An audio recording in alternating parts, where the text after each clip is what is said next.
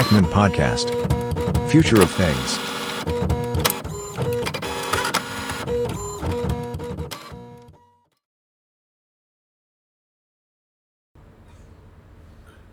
สวัสดีครับ สวัสดีคุณผู้ฟังทุกท่านนะครับ ยินดีต้อนรับเข้าสู่ Eggman Podcast นะครับ คุณอยู่กับผมโดเอกชัยครับในวันนี้เนี่ยผมจะมาสรุปให้ฟังเกี่ยวกับ เรียกว่าเป็นถึงบทสัมภาษณ์แล้วกันครับ ของผู้บริหารจาก LinkedIn นะครับ ที่เขาจะมาพูดถึงเรื่องของ ทักษะสำคัญนะครับที่จะมีผลต่อการทำงานในยุคของหลังโควิด -19 อย่างที่เราทราบกันดีครับว่าในปี 2020 เนี่ย เป็นปีที่เรียกว่า หลายสิ่งหลายอย่างเนี่ย มันเปลี่ยนแปลงจากที่เราเคยรับรู้นะเลยไม่เคยคิดว่าในยุคของเราเนี่ยจะได้เจอกับโรคระบาด แล้วพอเราเจอปุ๊บเนี่ยเราต้องปรับตัวแก้ไขในหลายสิ่งหลายอย่างกันอย่างมากนะฮะบางทีไปทำงานเนี่ยก็ไปไม่ได้ใช่ไหมจะไปกินข้าวกิน ไปเที่ยวก็ไปไม่ได้ อะไรต่างๆเนี่ยเรียกว่าชีวิตของเราก็เปลี่ยนไปเป็น new normal อ่าเราจะได้ยินคำนี้มากยิ่งขึ้นนะครับในในช่วงหลังนี้ ก็ได้รับผลกระทบกันทุกคนนะไม่ว่าจะเป็นเด็กผู้ใหญ่คนที่เรียนอยู่นะชุมชน หรือกระทั่งโรงพยาบาลนะชีวิตการทำงานก็ชีวิตส่วนตัวนะตอนนี้ก็เริ่มเหมือนจะกลายเป็นหนึ่งเดียวกันไปละเพราะว่าอะไรเพราะว่าอย่าง มีการ work from home มากยิ่งขึ้นนะเราก็ใช้ชีวิตในบ้านด้วยบางคน มีลูกมีครอบครัวก็ได้อยู่กับลูกมากยิ่งขึ้นอันนี้ก็อันนี้ก็แล้วแต่บางคนนะบางคนจะบอกโอ้ทำงานไปด้วยเลี้ยงลูกไปด้วยนี่เหนื่อยกว่าอีกอะไรอย่างนี้นะแต่อย่างหนึ่งก็คือผมคิดว่าเราเราน่าชอบกันก็คือเราเดินทางกันน้อยลงนะฮะทำงานอยู่บ้านไม่ต้องออกไปเจอรถติดในกรุงเทพนะนี่น่าจะเป็นอีกสิ่งหนึ่งที่ยังมีส่วนดีๆอยู่บ้างครับ แต่ในอีกด้านหนึ่งนะครับ การที่เราต้องถูกกักตัวเป็นเวลานานเนี่ยเขาเรียกว่าอาจจะสร้างความอึดอัดให้เราได้นะคือคนเคยออกครับ ไม่ได้ออกไปไหนองอยู่แต่ในบ้านหรือบางทีคนบางคนหนักเลยอยู่คอนโดเนี่ยโอ้โหไม่ได้มีสังคมนะครับ ไม่พูดคุยคนอื่นน้อยลง อาจจะมีโทรคุยกันบ้างอะไรบ้าง แต่ว่ามันก็จะไม่ไม่เหมือนกับการที่เราได้ face to face นานๆเข้าเนี่ยบางทีเราเริ่มที่จะยอมรับชีวิตแบบนี้ละ อาจจะส่งผลเสียต่อสุขภาพจิตของเราได้นะและสำหรับส่วนของ LinkedIn เนี่ยคือเราน่าจะหลายๆคนน่าจะรู้จักกันครับก็คือเป็นเหมือนกับ social network ทางด้านเกี่ยวกับของ B2B ฮะบรรดาธุรกิจแล้วก็มีในส่วนของเรื่องของการจัดหางานอะไรอย่างนี้ด้วยนะ ซึ่งในรอบนี้เนี่ย มีคุณแดนบรอดนิสนะครับ ซึ่งเป็น Head of Global Content Strategy นะครับ เกี่ยวกับ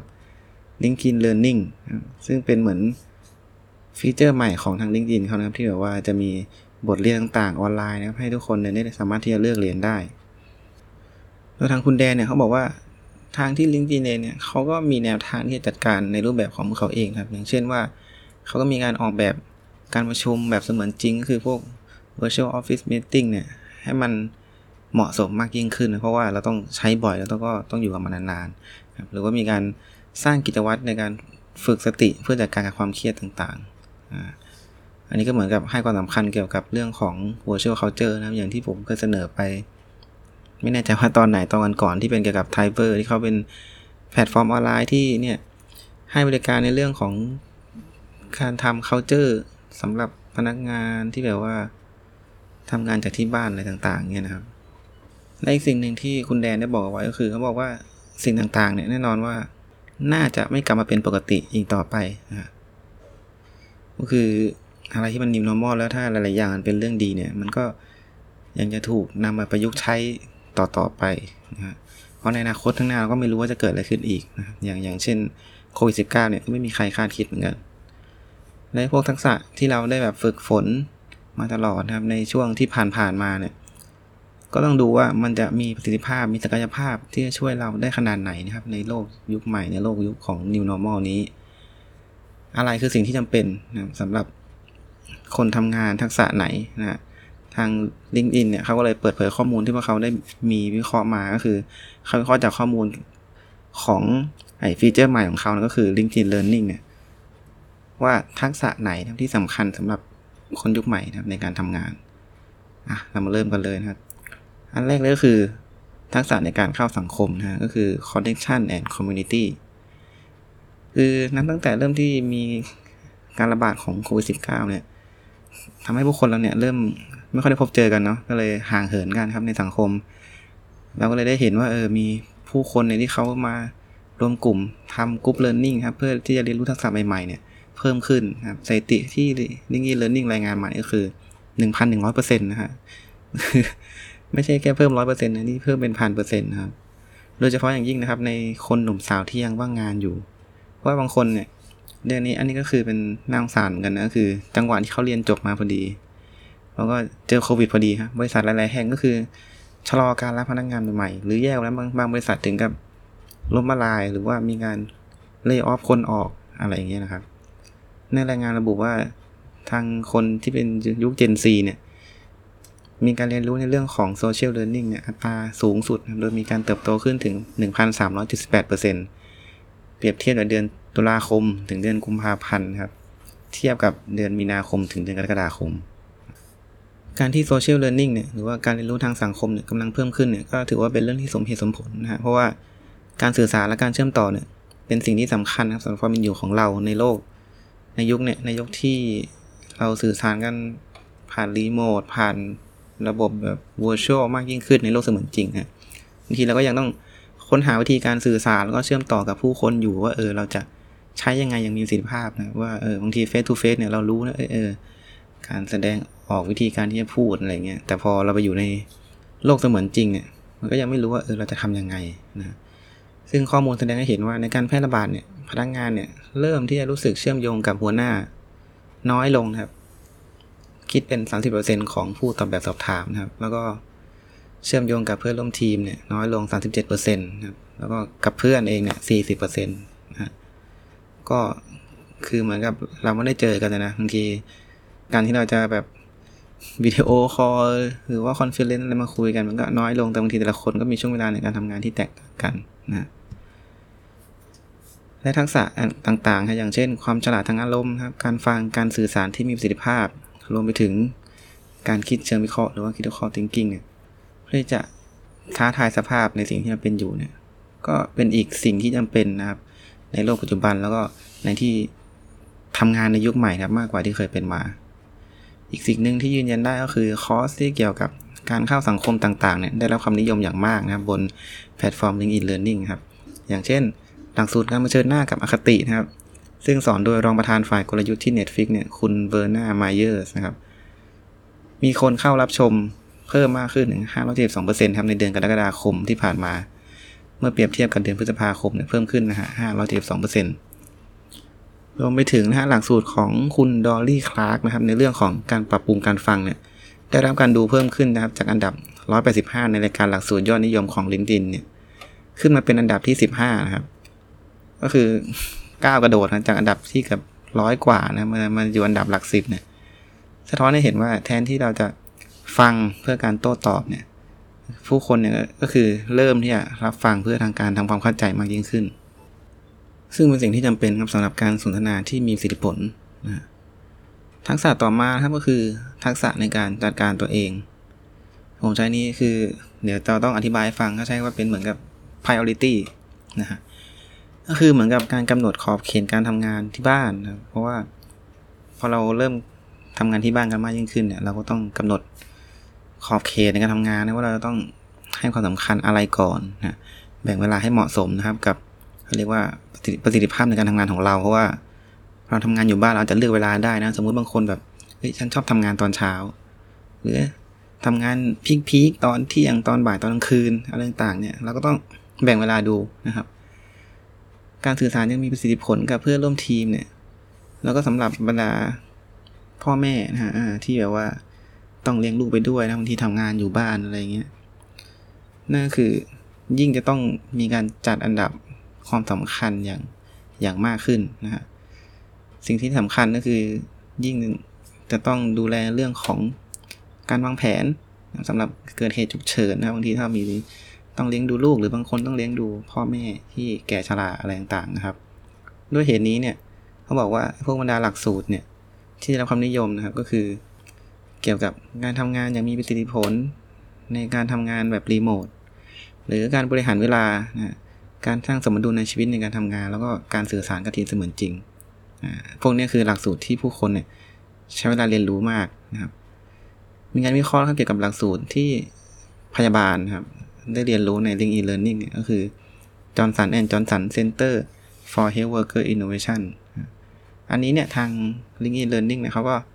เหมือนกับการทดสอบนะ คือเขาให้สิทธิ์ในการเรียนเข้าถึงการเรียนครับสำหรับพยาบาลอาชีพ 100 คน ผลปรากฏว่านะครับในเรื่องของการสร้างความเป็นผู้นำขั้นพื้นฐาน แล้วก็ทักษะเกี่ยวกับความยืดหยุ่นในการทำงานเนี่ยพวกพยาบาลเนี่ยเขาให้ความเห็นว่าเป็นทักษะที่มีความสำคัญต่อความสำเร็จในวิชาชีพของเขานะครับ ก็จะเป็นหลักสูตรพวกเกี่ยวกับหลักสูตรที่เกี่ยวกับการเป็นผู้นำโดยที่ไม่จำเป็นต้องมีอำนาจนะหลักสูตรการเป็นผู้นำยังไม่เป็นทางการนะครับ การสื่อสาร แล้วก็การแก้ไขความขัดแย้งเป็นต้น อันนี้คือเป็นเหมือนกับหลักสูตรที่พยาบาลเขาเลือกที่จะเรียนเลือกที่จะนำไปปรับใช้นะครับ ก็คือเป็นทักษะเกี่ยวกับการจัดลำดับความสำคัญนั่นแหละว่าเราจัดการกับตัวเองยังไงนะครับ แล้วก็ทักษะสุดท้ายนะครับ คือทักษะการเรียนรู้สิ่งใหม่ ๆ คือการเรียนรู้ทักษะต่างๆเนี่ยที่กำลังได้รับความนิยมเนี่ยจะเป็นปัจจัยสำคัญนะครับในการที่จะนำทางเราเนี่ยไปสู่ตลาดงาน สู่ดีมาที่ต้องการในอนาคตว่าแนวโน้มการจ้างงานทั่วโลกเนี่ยกำลังเปลี่ยนแปลงไปในทุกสัปดาห์นะครับจนทำให้ตอนนี้เนี่ยเนื่องด้วยจากวิกฤตอะไรต่าง ๆ ด้วยนะชาวอเมริกันเนี่ยหนึ่งในห้าคนเนี่ยคือกำลังทำเรื่องยื่นขอสวัสดิการการว่างงานนั่นเองนะคือมีคนตกงานเยอะเลยเดียวนะครับในในอเมริกาสูงสุดในประวัติศาสตร์ เราก็จะเห็นได้ว่าผู้เชี่ยวชาญเนี่ยยังคงที่จะเพิ่มพูนทักษะที่สำคัญที่เกี่ยวข้องกับงานของเขาครับ อย่างเช่น เกี่ยวกับเรื่องของ Excel แล้วก็การจัดการโครงการ ในขณะที่พอสนใจในทักษะของทางเทคนิคอย่างเช่น Python เนี่ยเพิ่มขึ้นเป็น 2 เท่านะครับ Python เนี่ยคือเรียกว่าเป็นภาษาภาษาในการ programming อย่างหนึ่งนะซึ่งเรียกว่าในยุคนี้เริ่มได้รับความนิยมอย่างมาก เพราะว่าเหมือนกับเป็นภาษาที่ใกล้เคียงกับ ภาษามนุษย์ พอสมควรนะฮะอันนี้ อันนี้ว่ารู้แค่นี้ก็พอแล้วกันนะครับ ว่ามันเป็นภาษา programming อย่างหนึ่งนะครับ ที่ตอนนี้ใช้กันอย่างแพร่หลายก็แล้วกันนะซึ่งก็เป็นหลักสูตรที่ติดอันดับหนึ่งในห้าหลักสูตรยอดนิยมของ LinkedIn Learn LinkedIn Learning ทั่วโลกในปีนี้นะครับ จากสัดส่วนของงานทั้งหมด รวมไปถึงโพสต์ที่กำลังมองหาคนที่มีทักษะเนี่ย เกี่ยวกับเรื่องของ Python เนี่ย มีเพิ่มขึ้นถึง 29%เมื่อเทียบกับปีที่แล้วนะก็ยิ่งเป็นการสะท้อนให้เห็นนะครับว่า โอเค มีความต้องการในเรื่องนี้มากขึ้น สอดคล้องกับบทเรียนที่เขาได้เรียนกัน คราวนี้เขาก็เลยยกตัวอย่างในกรณีของ Verizon มานะครับเขาบอก Verizon เนี่ยก็เผชิญกับวิกฤตโควิดเช่นกัน เหมือนกับทุกบริษัทนะครับแต่ว่าคิดว่าเออบางทีวิธีการแก้จะเป็นแบบการเปิดพนักงงานนะครับอาจจะช่วยได้ แต่ว่า Horizon เขาเลือกที่จะทำอย่างอื่น ก็คือเขาเลือกที่จะสอนทักษะใหม่ๆที่จำเป็นนะเพื่อให้พนักงานเนี่ยได้เรียนรู้บทบาทใหม่ๆ ในจุดที่ต้องการครับ อย่างเช่นว่าโอเค ช่วงโควิดเนี่ยเราอาจจะหน้าร้านค้าอะไรต่างๆเนี่ยการบริการแบบเขาเรียกว่าอะไรอยู่ที่ frontline เนี่ยอาจจะน้อยลงหรือว่าทำไม่ได้เลยเงี้ยก็โอเคเอาพนักงานเหล่านั้นเนี่ยมาเรียนรู้บทบาทใหม่ๆ เรียนรู้วิธีการเกี่ยวกับ telesales นะครับการขายทางโทรศัพท์ หรือว่าเรียนรู้เกี่ยวกับการบริการลูกค้าทางโทรศัพท์อะไรต่างๆเนี่ยมากขึ้น ก็เลยนำคนเหล่านั้นเนี่ยมาฝึกทักษะดังกล่าว เพื่อที่จะเอออย่างน้อยก็ เราไม่จำเป็นที่ต้องปลดเขาออกจากงานนะให้เขาเรียนรู้บทบาทใหม่ๆแล้วก็ยังสามารถจะช่วยบริษัทต่อได้นะครับ อะไรอะไรเหล่านี้เนี่ยก็ถือว่าเป็นเรื่องที่ดีนะครับ เพราะว่าจากทั้งหมด 3 ทักษะแล้วเนี่ยสรุปก็คือ การเรียนรู้ก็ต้องเรียนรู้กันตลอดชีวิตนะฮะเหมือนที่ เราได้ยินมาบ่อยๆ ในช่วงหลังๆครับว่าบางทีเราคิดว่าเออปริเรียนจบละเรียนจบปริญญาละก็ก็จบแค่นั้นหางานทำจบอะไรแค่นี้ครับแต่ว่าในยุคนี้ก็เป็นเรื่องที่จะลำบากแหละเพราะว่าบางทีคนเราก็บางทีก็ต้องเก่งหลายอย่างอันนี้ไม่ได้พูดถึงแบบวิชาชีพนะครับ แต่หมายถึงก็ต้องเก่งในเรื่องของประมาณว่า นอกจาก IQ ก็ต้องมี EQ ด้วยอะไรเงี้ยนอกจากทักษะการทำงานก็ต้องมีทักษะในการ สื่อสารทักษะในการเข้าสังคมอะไรต่างๆ เหล่านี้ด้วยนะครับคือการเรียนรู้สิ่งใหม่ๆเนี่ยก็เป็นเหมือนกับคีย์สำคัญนะครับสำหรับการทำงานในอนาคตนั่นเองเอาง่ายๆเรื่องที่จะเรียนรู้รู้ตลอดชีวิตจะรู้ไปเรื่อยนะครับ เรื่องอะไรง่าย ๆ ก็ได้นะครับสำหรับวันนี้ก็ต้องขอขอบคุณนะครับ ข้อมูลจากทาง LinkedIn Learning นะครับ ผมขอบคุณผู้ฟังทุกท่านนะครับ ที่รับฟังจนจบนะครับ รักษาตัวด้วยนะครับ สวัสดีครับ Ekman Podcast. Future of Things.